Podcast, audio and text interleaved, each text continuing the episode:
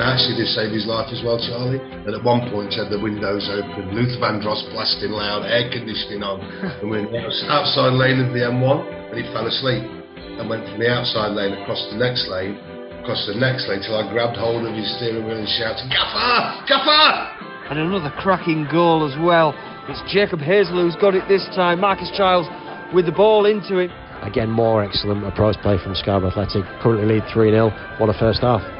There's a lot more respect for mental health now than there's ever been, and rightly so. Shane Bland just getting the ball back from Lewis Richards' back pass, hoofing it forwards, causing havoc for the Darlington defence. And Jacob Hazel was left there just up against Tommy Taylor, spotted him off his line, chipped it over his head. Brilliant goal for Whitby. Good afternoon and welcome to the Saturday Sports Show here on Coast and County Radio, broadcasting up and down the Yorkshire coast, 97.4 FM in Scarborough, 105.5 FM in Whitby, and 106.7 FM in between.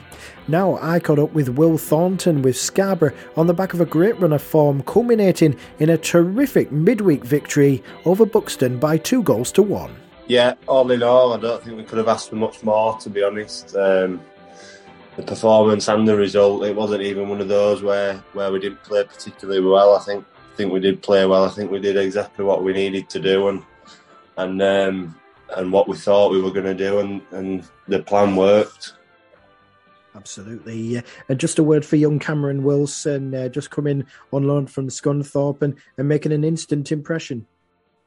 Yeah, he did. I thought he looked really lively. He um, he trained with us. I think it was last Thursday, and then obviously played on the Saturday and, and then kept his place and, and started on Tuesday night against Buxton and, and took his goal really, really well. And you could see how much he enjoyed it. I said to him after, I said, Did you enjoy that one? And uh, he just looked at me with a nice smile and said, Yeah. And um, and then I, I even went on to joke and said that must be better than playing youth team football. And he just laughed and said, "Yeah, it's it's miles better." So I think it's great for him that he's managed to get himself out on loan and get some first team games, especially at a club like us where we do have a good following and he'll he'll get that real experience of playing in front of fans.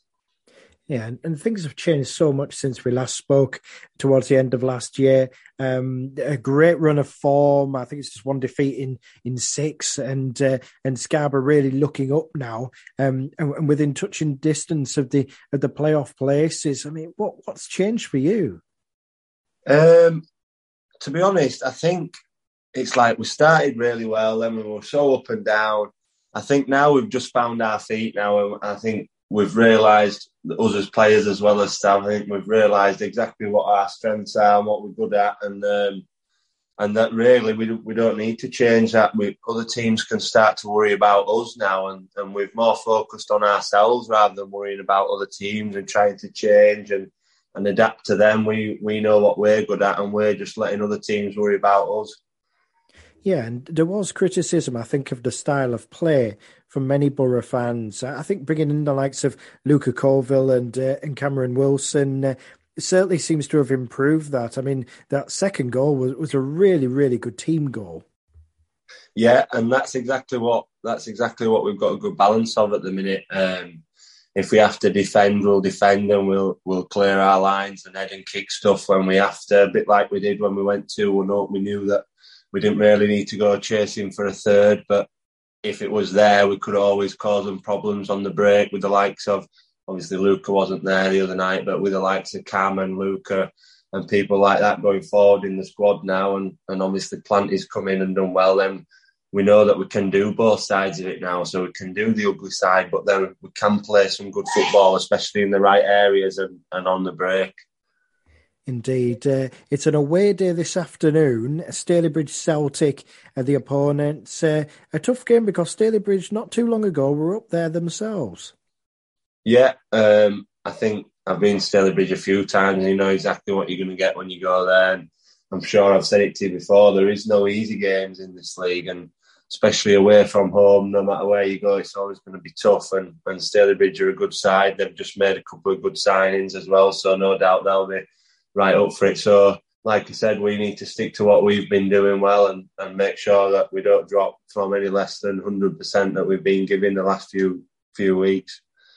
And very quickly, from a Yorkshire Coast perspective, next month, two tasty games at home to Whitby, North Riding Senior Cup quarter final, and I'm, I'm, sure more important to many people, two weeks before that on the 8th of February in the NPL Premier, which could be a real six pointer for those playoff places.